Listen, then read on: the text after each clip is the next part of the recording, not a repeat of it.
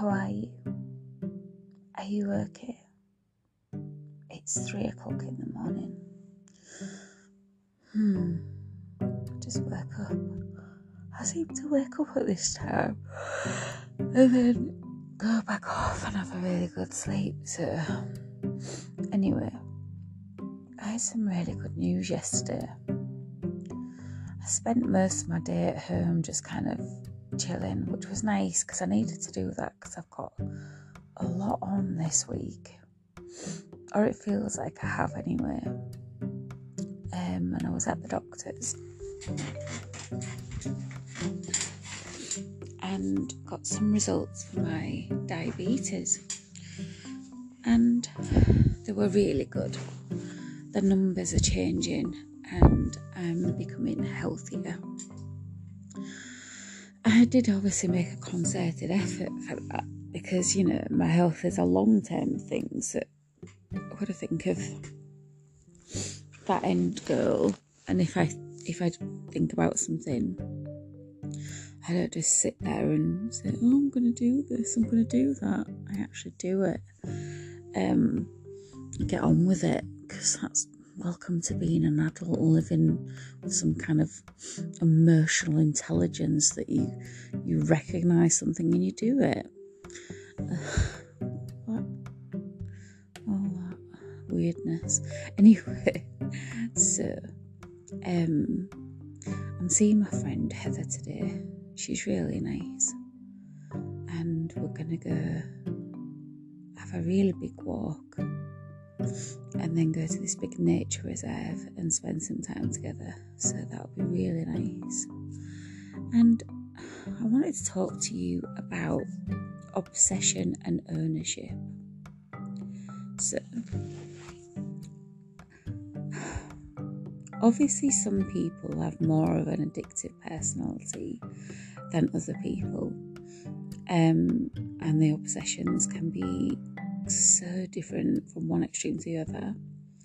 And I'm talking here about a perpetrator's obsession and the fact that they they display the symptoms of thinking that they earn someone.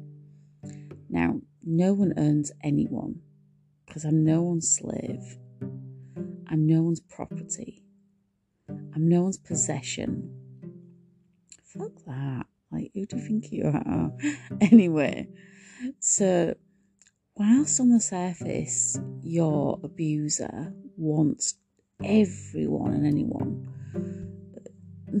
some stranger across the world that doesn't really give a fuck about them, um, to believe that, you know, they're not obsessed and they've got their own life and they've got it together clearly someone who's obsessing like that hasn't got it together. Now, once we all realise these things as a survivor, as a as a victim of um, things that they put us through, as a survivor, when we all start talking to each other, when we're open with each other, they absolutely are petrified. They play this little game try and get your attention, and then they shit themselves and run off a little bit. Because, oh no, no, no, I'm in the limelight, I'm in the limelight, everyone knows what I'm doing. It's because you're a classic perpetrator who's obsessed. That's why. Because you won't leave it alone. Um, and they think that they're all edgy and different and no one knows the game that they're playing. Like there's some kind of, you know, like no one's ever seen them before and God, they're so strong and powerful. Someone who's strong and powerful doesn't feel the need to own anyone or feel that they have the right to do anything to anyone like that who actually thinks that they have ownership over someone else's life. It just proves that they're desperate for power and control over someone else. And who'd want to be known for that? Who'd want to be known as something that unhealthy? We're not in some kind of like superhero, supervillain kind of film here. This is reality in real life and there's consequence. ridiculous. Some kind of petulant child who's got childhood issues and childhood trauma who can't deal with the fact that they're not on top. Mummy and Daddy treated you badly, so you think you get to do that to display your anger and frustration with the people? I don't think so. As an adult, there's consequence for the smallest, minutest detail, and I've seen all of it. So, anyway.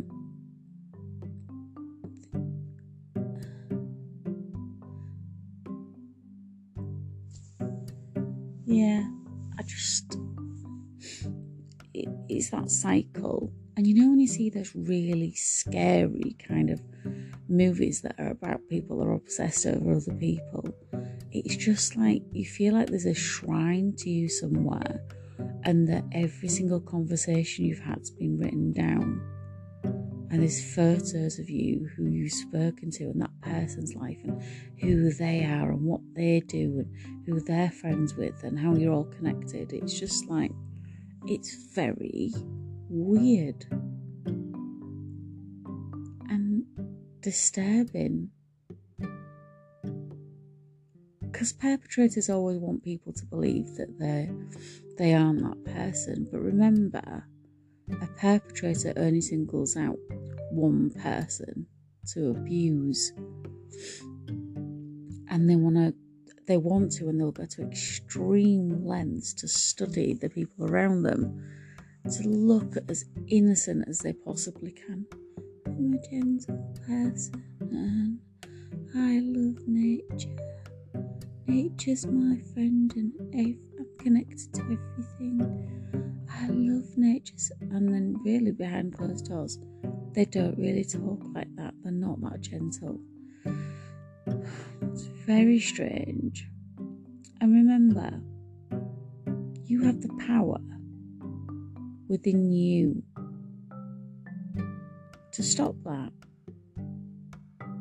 Right exactly where it is.